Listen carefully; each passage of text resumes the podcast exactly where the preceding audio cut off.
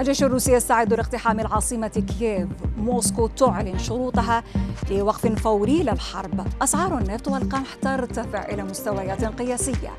أبرز أخبار الساعات الأربع والعشرين الماضية في دقيقتين على العربية بودكاست.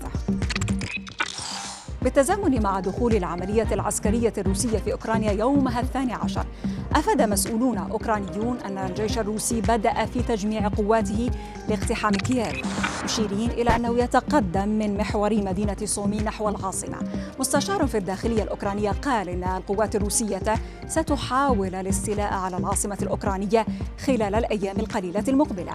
فيما عزز الجيش الأوكراني من دفاعاته حول كييف عبر حفر الخنادق في مناطق عدة حول المدينة وإغلاق عدد من الطرق المؤدية إلى مركزها.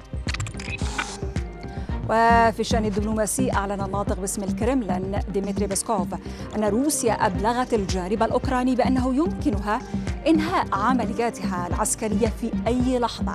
إذا قبلت كييف الشروط الروسية. بيسكوف قال لوكالة رويترز إنه يتعين على أوكرانيا تعديل الدستور والتخلي عن مطالبات الانضمام إلى أي تكتل. مضيفا أنه يجب على كييف الاعتراف بشبه جزيرة القرم على أنها أرض روسية. وكذلك الاعتراف باستقلال جمهوريتي لوغانسك ودونيتسك الانفصاليتين. أظهرت مشاهد مختلفة حجم الدمار الهائل الذي خلفه القصف الروسي والمعارك المتواصلة في مدينة خاركيف ثاني أكبر مدن أوكرانيا فيما وثقت مشاهد أخرى لحظة استهداف برج إرسال للتلفزيون في المدينة من قبل القوات الروسية. في المقابل أعلنت مفوضية الأمم المتحدة لشؤون اللاجئين عبور أكثر من مليون ونصف المليون لاجئ من الأراضي الأوكرانية إلى دول أخرى منذ بدء العملية العسكرية الروسية مشيرة إلى أن أزمة اللاجئين في أوكرانيا هي الأسرع نموا في أوروبا منذ الحرب العالمية الثانية. بعد قرار موسكو بمعاقبة نشر الأخبار الكاذبة عن القوات الروسية أعلن تطبيق تيك توك الصيني تعليق بعض خدماته في روسيا. الشركة المالكة للتطبيق أوضحت في بيان أنها علقت البث المباشر ومشاركة المحتوى الجديد من روسيا. لافتة إلى أن المستخدمين الروس لن يكونوا قادرين على مشاهدة المشاركات في البلدان الأخرى.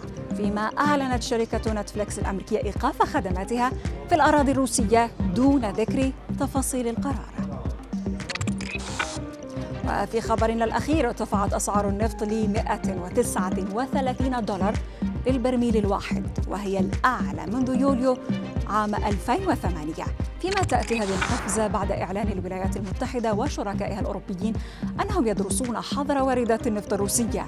وبالتزامن مع ذلك ارتفعت أسعار القمح إلى أعلى مستوى لها منذ عام 2008 في ظل المخاوف المتصاعدة من حدوث نقص عالمي في الإمدادات نتيجة استمرار الحرب في أوكرانيا. هذا فيما أكدت وكالة بلومبرغ أن الحرب تسببت في منع كييف من تسليم أكثر من 25% من صادرات المحصول إلى 감사합니다.